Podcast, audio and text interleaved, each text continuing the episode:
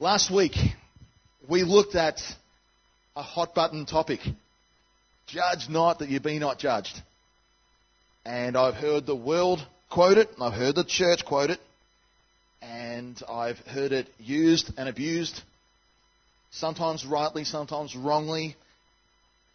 And I definitely see in Scripture there that Christians are supposed to be non judgmental because there is one lawgiver and one judge.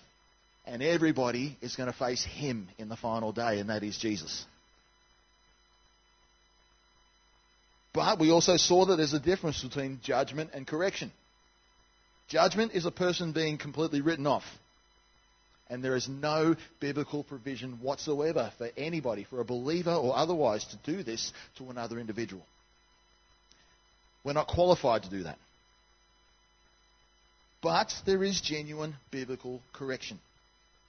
And a person who we give permission to give uh, correction in our life needs to have, be somebody who is plank free. We, we, talked about that last week. And uh, if we're going to help us determine foreign bodies in us, then they kind of need to have some, some track record. They need to have some runs on the board. They need to have some victories under their belt. They need to have a story to tell so that we can permit them. You don't just give that to any, any just random person. And, you, and it's really awkward when someone comes up to you just imposing themselves on you and going, I am going to be the person who's going to remove your foreign body. Hang on, give me time to work you out first. Let's see what runs you've got first. And uh, sometimes people do that and we kind of ignore what's in our own backyard by doing that. So if people permit us to speak into their life, make sure we keep we take responsibility with that. Keep our lives right. Make sure we stay victorious. And and uh, as we do that, we can then speak into other people's lives. Now, we're going to get into the final parts of chapter 7 which have not already been covered. And uh, we're going to cover from verse 7 onwards today and just look into some awesome parts of the scripture here and have a few laughs on the way, but also understand that there is a serious tone to what Jesus is saying here as he comes to the end of his sermon on the side of the hill that day. So let's start at verse 7. Ask. Let's get this right. I'll get my PowerPoint up. There we are. Ask and it will be given to you. Seek and you will find. Knock and the door will be opened. Which of you, if your son asks for bread, will give him a stone? Or if he asks for a fish, will give him a snake? If you then, though you are evil, know how to give good gifts to your children, how much more will your Father in heaven give good gifts to those who ask him? So in everything, do to others what you would have them do to you, for this sums up the law and the prophets. A couple of little interesting things in there. You being evil. He's telling the people of God, you being evil. He's drawing a line between the way the kingdom works and the way the world works. And the kingdom is good. The way of the world is not good. And so we've got a bit of a line being drawn there. Are we being permission, given permission here to ask for the craziest things, expecting them to be given to us? Is this the bit where the prosperity preacher in me comes up and goes, oh, let's, let's, let's, let's run riot with this passage? Is this the bit where we act on permission to ask for the Rolls Royce we've always wanted? If you're familiar with Christian, who, who here appreciates satir, satirical comedy? Only some of us. Okay, then you might appreciate this. the Babylon Bee. It's an online article thing. And uh, I get these quite often. These are awesome. So let me read this out to you. Heavenly authorities issued a press release reminding Christians that the kingdom of God is still sitting on a massive stockpile of Gulfstream jets, just waiting for believers to claim as their own. According to records from Heaven's accounts, the celestial luxury jet program currently has nearly a billion jets in stock, ready to be delivered to your front door in exchange for a declaration of victory and faith. I don't know why these things aren't flying off the lot, a puzzled angel reported. All you have to do is claim the promise of temporal wealth that Christ purchased for you with his own blood. And one of these G650s is yours. So, yeah, if a bunch of you could go ahead and grab one of these to lighten our load a little bit, that would be great. At publishing time, a spokesman had also con- further confirmed that heavenly stockpiles of luxury cars, mansions, and obscene amounts of cash were all similarly overflowing and ready to be claimed at a moment's notice.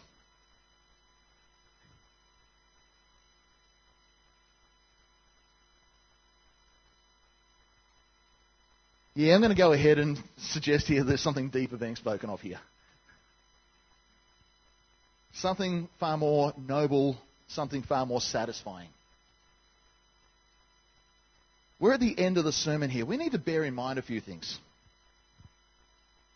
By the time we're talking about asking God stuff here, we have already been challenged about our character and our priorities. We've already been taught about the Beatitudes. We've already been taught about uh, the ways of the kingdom in a number of fronts. We've been taught in chapter 6 to stop worrying, to not actually, to, to, to amass treasures in heaven, not treasures on earth. And start seeking the kingdom of God above all other things. Our needs have already been dealt with when we looked at the Lord's Prayer early in what Jesus taught. We've been challenged already about which path we're going to take the wide highway of least resistance that leads to destruction, or the narrow road that will open up an eternity to one of abundant eternal life. With all that stuff covered, asking Jesus for temporal stuff, like a lot of prosperity doctrine seems to teach, feels really unfitting with what Jesus is saying here. When Luke covers parts of this sermon, he actually gives us an interesting use of the phrase as well, a, a take on, on the repeating of this sermon. The good gifts that Matthew writes about in Luke's account is simply the Holy Spirit. The Father will give the Holy Spirit to those who will ask. Bearing in mind they both have two very different emphases when they're writing the Gospels. So what we see here that we have an invitation to keep on seeking, asking, knocking, in other words, pursuing the things that the Holy Spirit wants to keep doing in us. If we constantly pursue the things of the Spirit and the kingdom, our perfect Father will continually be generous to us to give us what we need. So we are free to keep asking. But not nagging for temporal wealth or things. But to be inquisitive, be questioning, be on a constant learning curve about the things of the kingdom, about the things of God to keep seeking. God is in the business of revealing to those that seek. And to keep knocking. Keep coming to the place where God is and know that you have His attention. You won't be left in the cold. And the fact that He's described here as a good father, rather than a dictator or a bureaucrat or an aloof emperor like they were experiencing?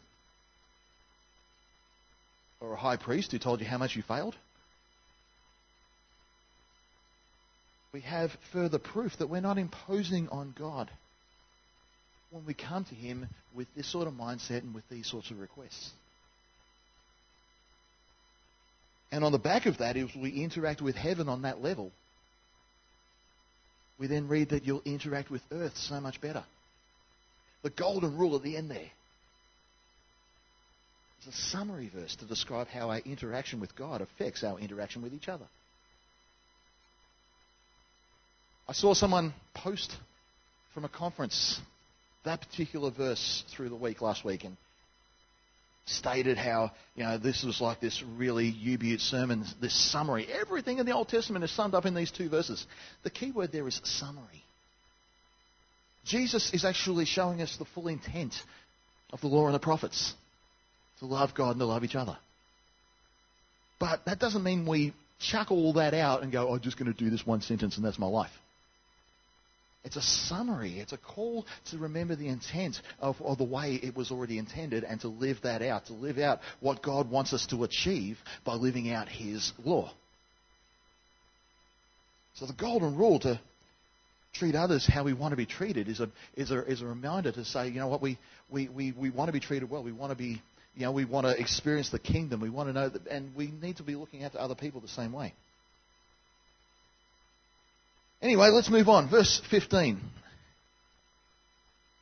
Watch out for false prophets. They come to you in sheep's clothing, but inwardly they're ferocious wolves. By their fruit you will recognize them. Do people pick grapes from thorn bushes or figs from thistles? Likewise, every good tree bears good fruit, but a bad tree bears bad fruit.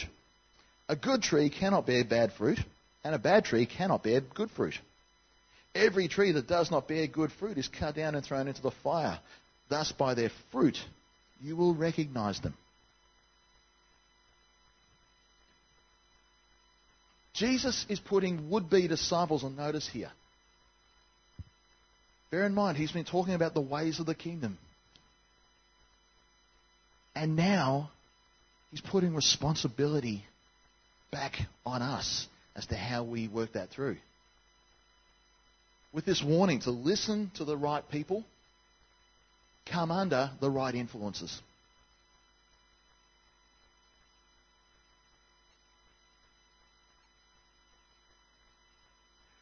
If you put up a sign saying beware of the dog on the beware of the dog on your gate, most times you've done so because you know what your dog can do. Unlike that. I do know some people who have put them up as a, like a fake thing to ward off burglars. Others have them as like I would as a joke. If you met my two little pooches, Brian and Stewie, you would know how you would know how, how harmful those dogs really are not. King Charles Spaniels, they're not, you know, they're hardly watchdogs. For the most part, though, it's because we want people to be weary. And when Jesus says, beware of false teachers, he's not making a joke about it. He's saying, be wary. Israel had a track record of producing false prophets. It came part and parcel with having an unseen God and sometimes an unheard God. God didn't want to be unheard, but there were unwilling ears in some instances, and other times where God simply just took his hand off the nation during their times of rebellion. And in those times, a void would be filled with people claiming all sorts of things in the name of the God of Israel calling for all sorts of actions that did nothing to exalt God and did everything to exalt themselves. In the church, this would happen too. And Jesus was telling us here to be careful of what we are told because of this risk. The truth of the kingdom would be opposed by people who want to teach falsely, who are more concerned about the kingdom of man. And we would be re- required to stay diligent in who we give ear to. In the verse we just read, we see that these false teachers are going to look right.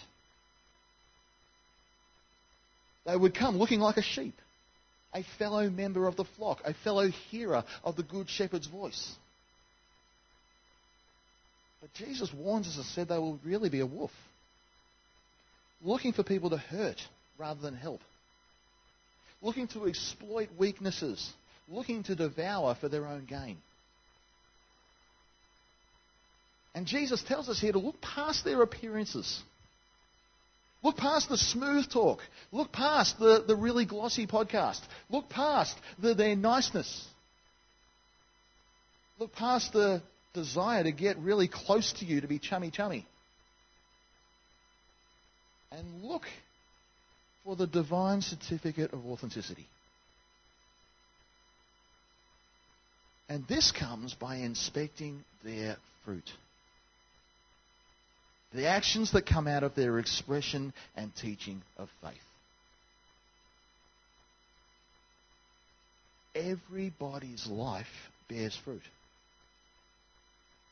Yours does, mine does every one of us has a fruit of our life come out. And every member of the church, every member of the kingdom, is supposed to bear good fruit.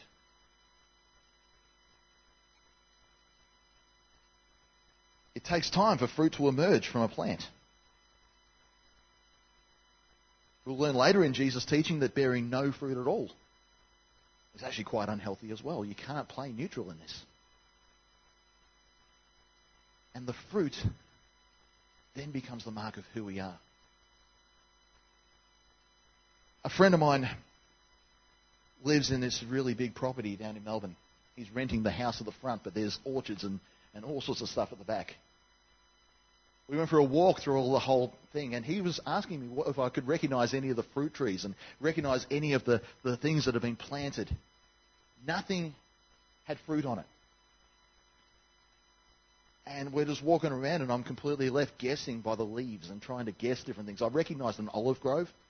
I recognized a couple of things, but this weird, there was one with a bit of weird looking green fruit, and I mistook it for a fig. Turns out it was a pear.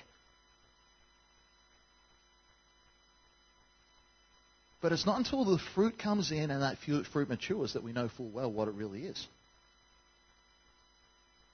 Galatians 5 shows us that we all bear fruit based on the Spirit that resides in us. The world produces fruit and the Holy Spirit produces fruit.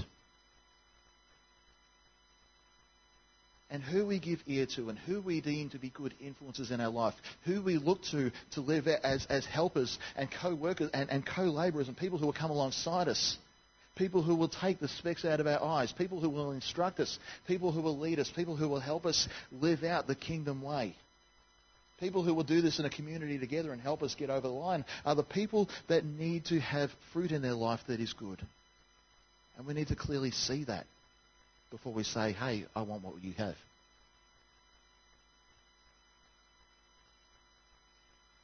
It has to be more than an eloquent servant. You can't judge me by what I say up here, although you test what I say. But how flashy I am or how good my PowerPoints are is not the substance of what I'm supposed to be.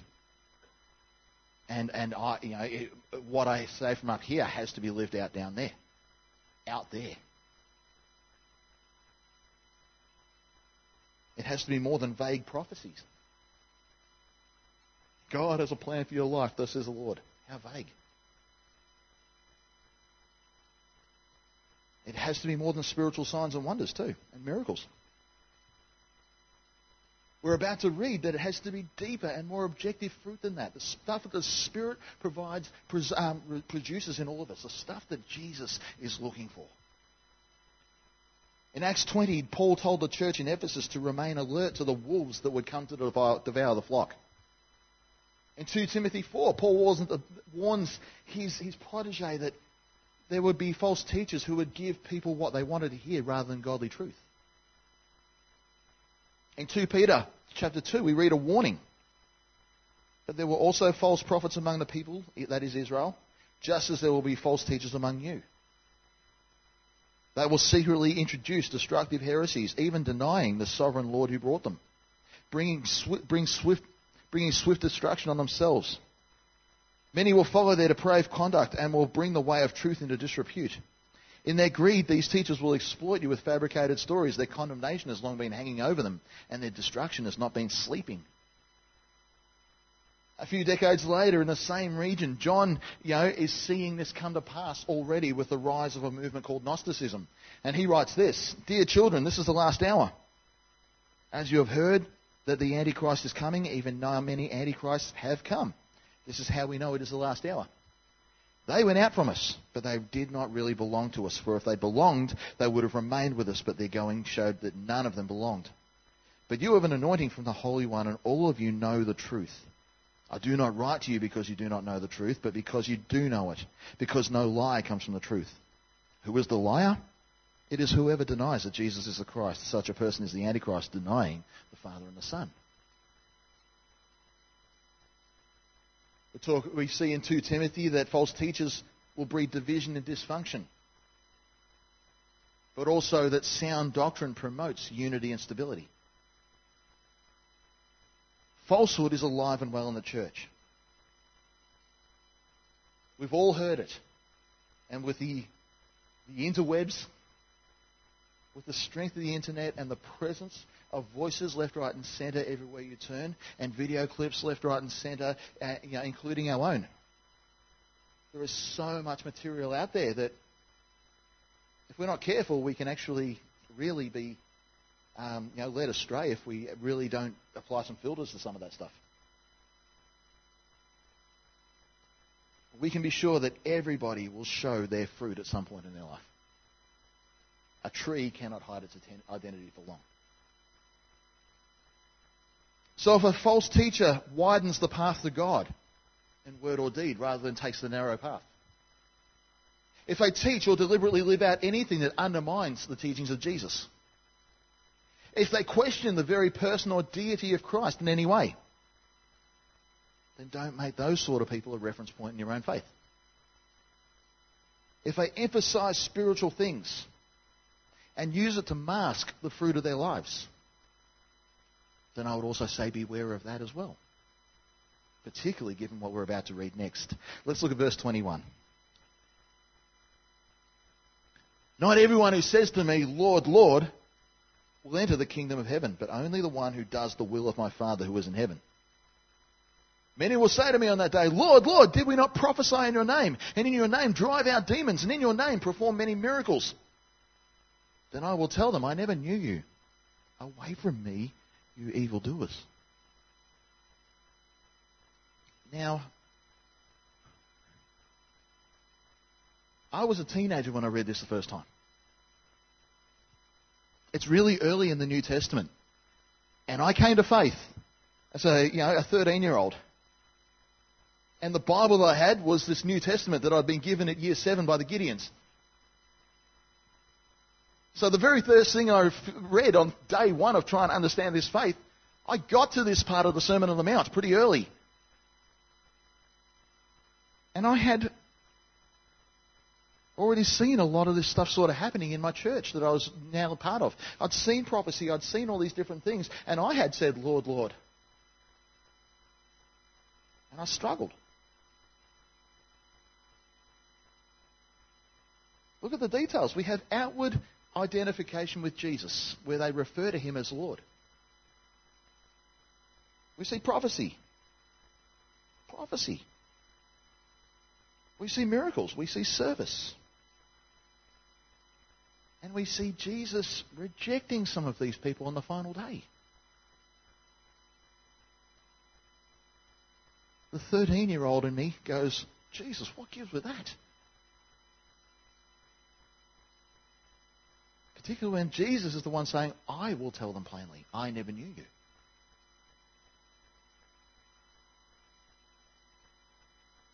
After a lot of time in the faith, I get it, sort of. Loads of people in my lifetime have publicly acknowledged Jesus. We've all heard it, haven't we?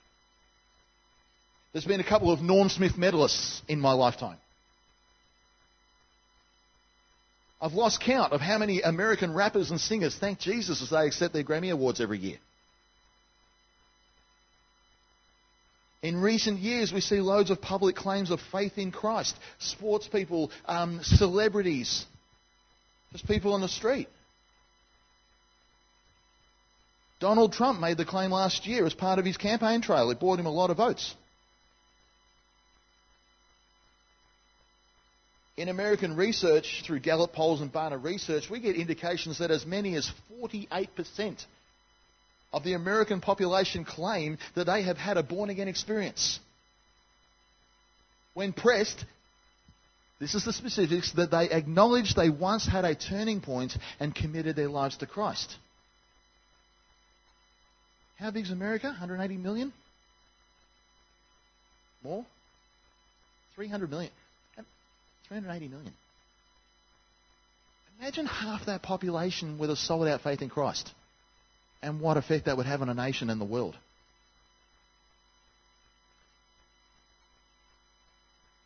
Will this 48%, will all these people that are making these public claims, will they all be accepted by Jesus that final day?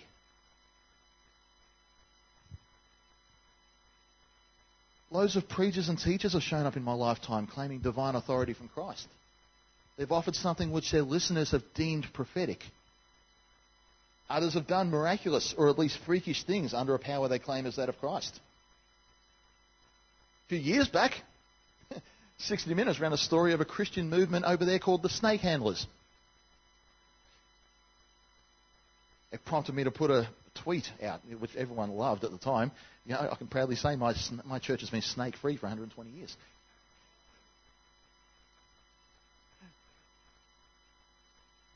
In Matthew 24, Jesus said that false people will emerge. They will claim to be messianic. They will appear to be empowered to perform signs and wonders. Will they be accepted by Jesus that day? And the answer from the mouth of Christ here is that for some, the answer is actually going to be no. All the verbal confession and all the authority we can claim means nothing if it is not supported by moral obedience. Obedience to the things that God says, obedience to the things that Jesus instructs us to do. Salvation occurs because our active belief leads us to make a confession of faith, right? So we know that there is that, that, that, that moment of confession. We're talking about it in our house churches. That starts this week. We're understanding how do we become a Christian. And there is a moment of confession in that, isn't there? You know, we, we had that last Sunday night. We create times where we can pray, where we can start the ball rolling, where we can get that reference point. Romans 10 says if you declare with your mouth Jesus is Lord and believe in your heart that God raised him from the dead, you will be saved. For it is with your heart that you believe and you are justified. Belief is a verb. You do something. You go all in with this. And it is with your mouth that you profess your faith and are saved. We also know that this is something the Holy Spirit helps us do. 112, uh, 1 Corinthians 12 tells us that no one is able to say that Jesus is Lord unless empowered by the Holy Spirit to do so.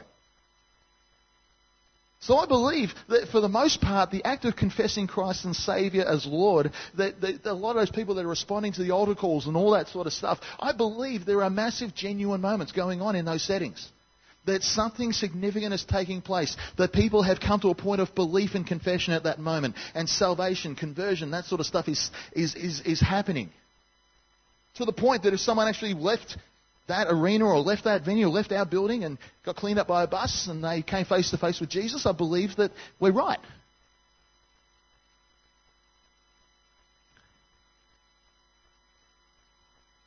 But if we do nothing with that action for the rest of our life and go on business as usual, do we still have the right to hold that same confidence?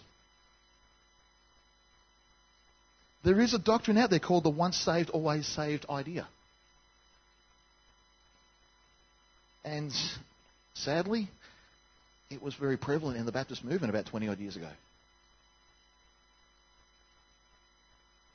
Does Jesus think that way? I don't believe so.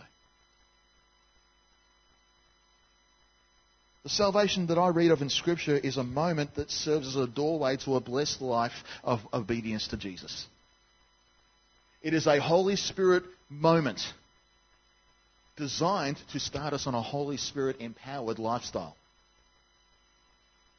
I believe the kingdom way cannot be a mere verbal expression.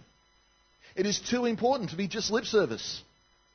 It is an expression of a believer's life, and it is to be taken, and, and, and it's, we're an expression, we become an expression of the kingdom of God. Scripture tells us that we are not merely citizens, we are ambassadors of this kingdom. It is far more than simply answering an altar call and leaving it at, at, at that. I've been, I've been the guy that managed people who responded to altar calls. I've seen hundreds of young people come forward and respond to a message on a night. Ask where they're at a year later, and the percentages are far lower. Without the Spirit doing more, the clean slate that we get that day won't stay clean for long. To embrace the salvation that God offers through faith means to embrace Jesus as the one who saves and the one who is Lord in our life. In other words, we go all in with the claims of Jesus Christ and his kingdom. We hold nothing back from him and we subject everything to him. He is complete Lord, and our entire agenda and being is subject to Jesus. That's not just an altar call, that's a life.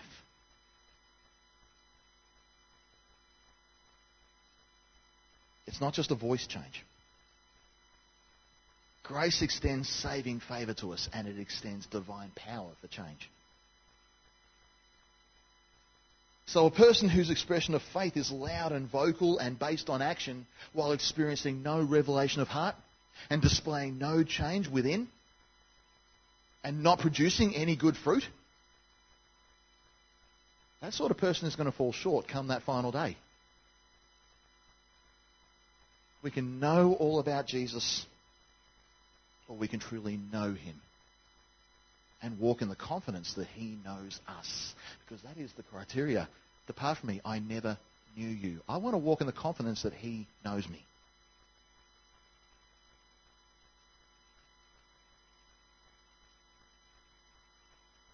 In Luke's account of this sermon, we see Jesus saying, Why do you call me Lord, but don't do what I say?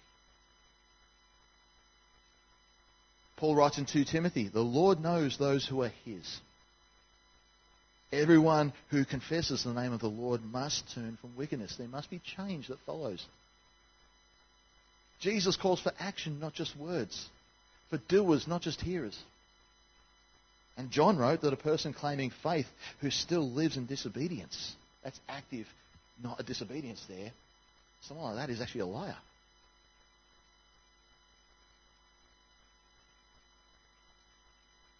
If we're committed to an expression of Christianity that does not involve obedience, that does not involve pursuing a life of fruit of good fruit, that doesn't live after the things of the kingdom, that doesn't shift our agendas towards what Jesus wants, not ourselves, then that initial statement of faith and that moment of salvation will blow away like chaff. Our whole heart and our whole life is what Jesus calls for.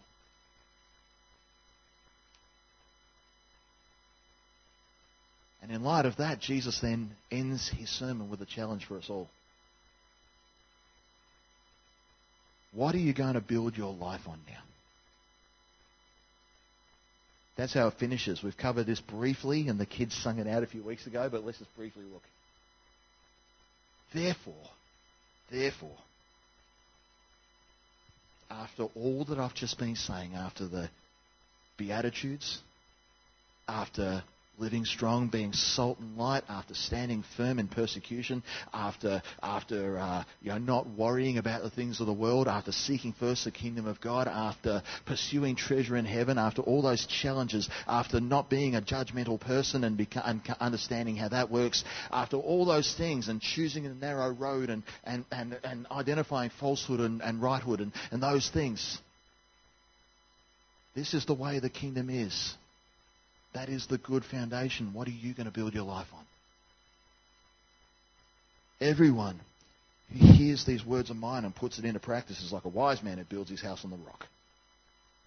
The rain comes down, the streams rose, the winds blew and beat against the house, yet it did not fall because it had its foundation on the rock. But everyone who hears these words of mine and does not put them into practice is like a foolish man who builds his house on sand. The rain came down, the streams rose, the winds blew and beat against the house, and it fell with a great crash. There's a funny thing happens over in Western Australia. There's two houses on a main road that I drove past often. They're about a kilometre apart from each other, and they're identical. One is clearly inhabited, has greenery, looks really good. The other one looks like a ghost town. They're identical houses. The ghost town was built first. The guy spent no expense on it, spared no expense. Did this really nice looking thing and then realised the foundations were dodgy. And it's an uninhabitable piece of ground. The ground is actually not good enough to build on. So K down the road, they had to rebuild it again. Talk about having a dream home, hey?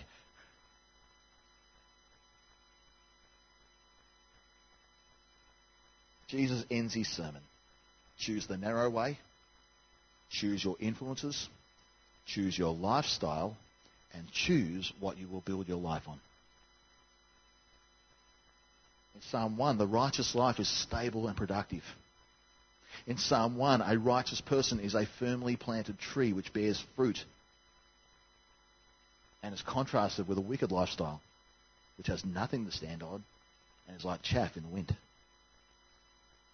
And Jesus here says his teaching is a sure foundation. One you can build your whole life on without fear of it collapsing, no matter how harsh the forces come against you.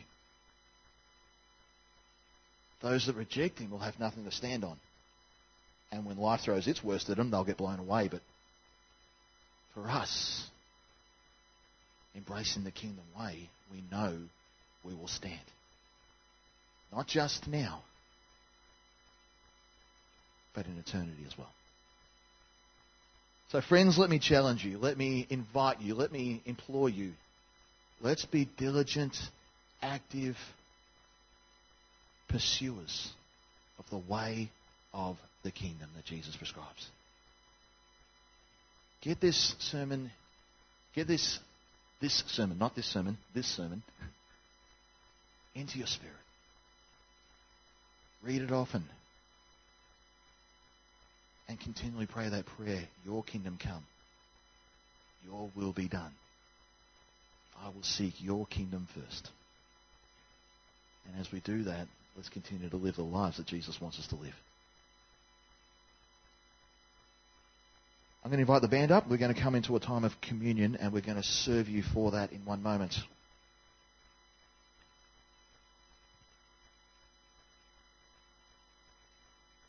As they prepare, let me um, ask you a quick couple of questions.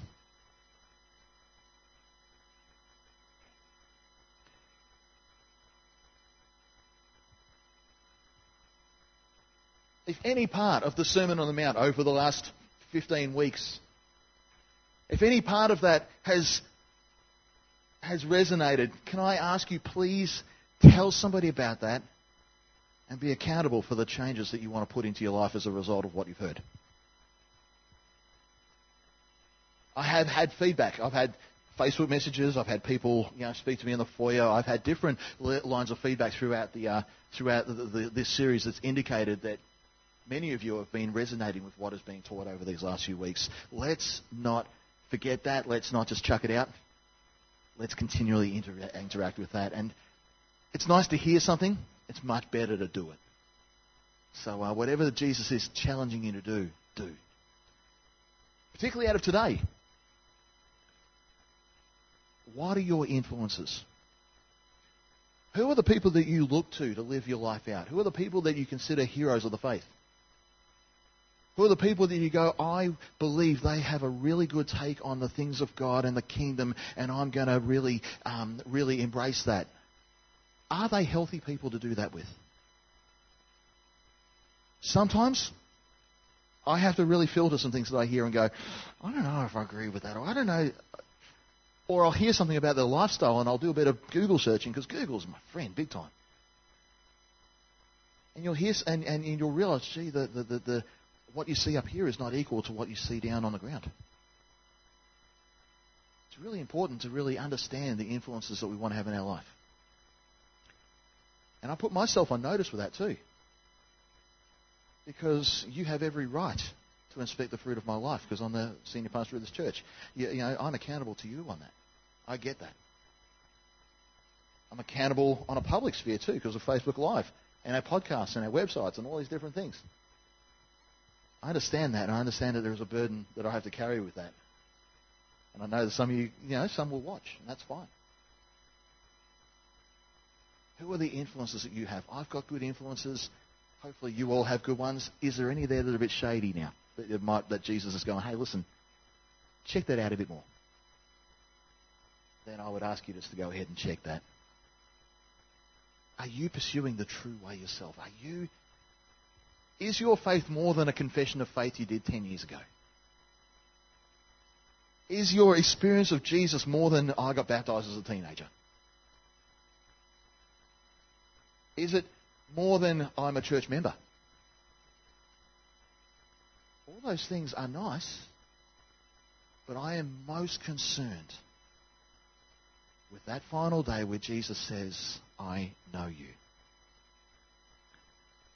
And if you're in a position to be going, I don't know if I'm quite at that point, can I ask you to make some adjustments with that? Maybe you need to pray some things through. Maybe you need some help. Maybe you need some insight. Maybe you need some, some wisdom. Or maybe you just need to actually get some things right with Jesus. We're going to come into some time of worship now. Going to, we're going to come to the communion table in just one moment, but not before we take some time to say, Who am I in Jesus? What is my confession of faith in Christ? What is my commitment to the kingdom way? Where am I truly at? And when we're then ready, as we've stopped and thought about that, we'll then serve communion after you've had some time with Jesus first. Let's bow in prayer for one moment.